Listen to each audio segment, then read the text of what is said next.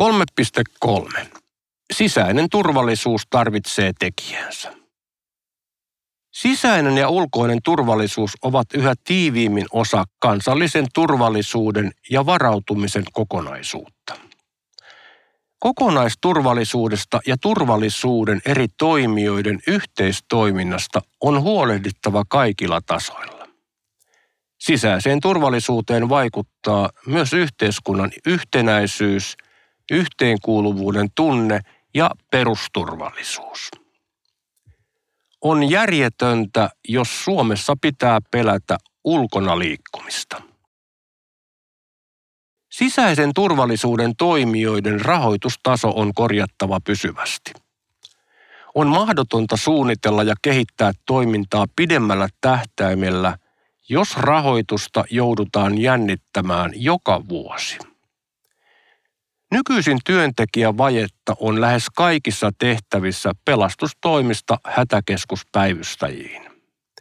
Poliisien työmäärää lisäävät muun muassa tapausten monimutkaistuminen, jengiväkivallan lisääntyminen, huumerikollisuus, kansainvälistyminen sekä lainsäädäntömuutokset.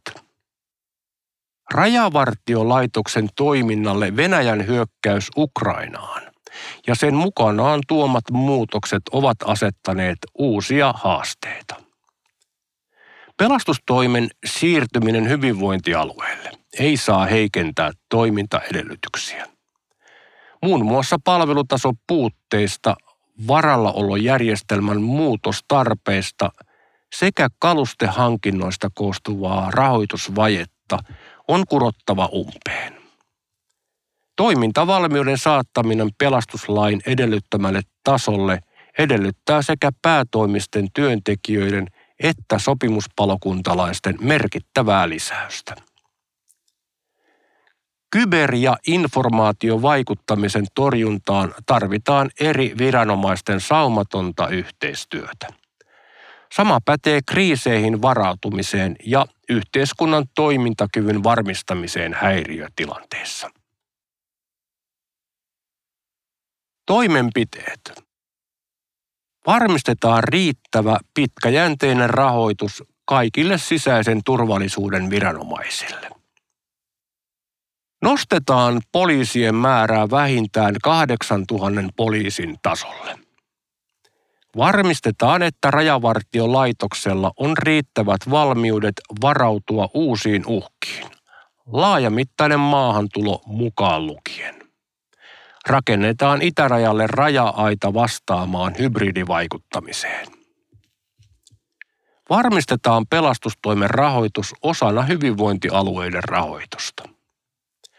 Varmistetaan säädöksin pelastusalan työntekijöiden hyödyntäminen hyvinvointialueella, esimerkiksi ympärivuorokautisen kotihoidon tukitehtävissä.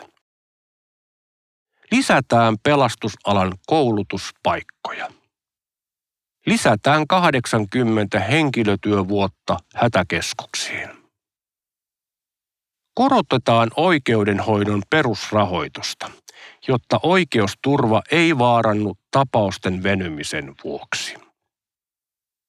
Kovennetaan väkivalta rikosten ja muiden vakavien rikosten rangaistusasteikkoa ja arvioidaan tarvetta lainsäädännön tiukennukselle jengirikollisuuteen puuttumiseksi jaetaan joka kotiin kriisivarautumisopas. Vahvistetaan kokonaisturvallisuuden rakenteita ja toimijoiden välistä koordinaatiota.